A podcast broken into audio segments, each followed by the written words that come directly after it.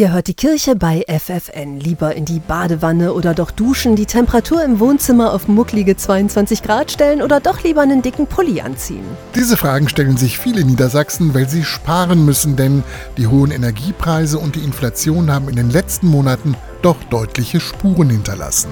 Die Caritas in Niedersachsen hilft mit dem Stromsparcheck. Dazu kommen ausgebildete Stromsparhelfer wie Sascha Meyer ins Haus und schauen genau, welche Geräte gibt es hier, was verbrauchen die und wer nutzt was wie lange. Beim zweiten Haushaltsbesuch, da bringen wir Leuchtmittel mit, zum Beispiel abschaltbare Steckdosen, Perlatoren für den Wasserhahn, dass der Durchfluss begrenzt wird und eben auch Duschköpfe. Das sind Sparduschköpfe, ja, mit dem Wasserdurchfluss von 8 Litern. Diese Soforthilfen im Wert von etwa 70 Euro sind für die Haushalte kostenlos. Genau wie die Tipps zum Energiesparen. Und egal, ob es ums Heizen geht, ums Lüften, die Beleuchtung, ums Waschen oder den Medienkonsum, in jedem Haushalt finden sich irgendwo Möglichkeiten, Strom und damit bares Geld zu sparen. Das sagt Kader Czakmak von der Caritas in Hildesheim. Ihr Tipp: die Temperatur im Kühlschrank auf 7 Grad stellen, Geräte niemals im Standby lassen. Wer kann, sollte den Wäschetrockner erst gar nicht anstellen und bei neueren Geräten gilt für sie immer. Eco-Programme nutzen definitiv, ob es jetzt Geschirrspüler ist oder Waschmaschinen sind,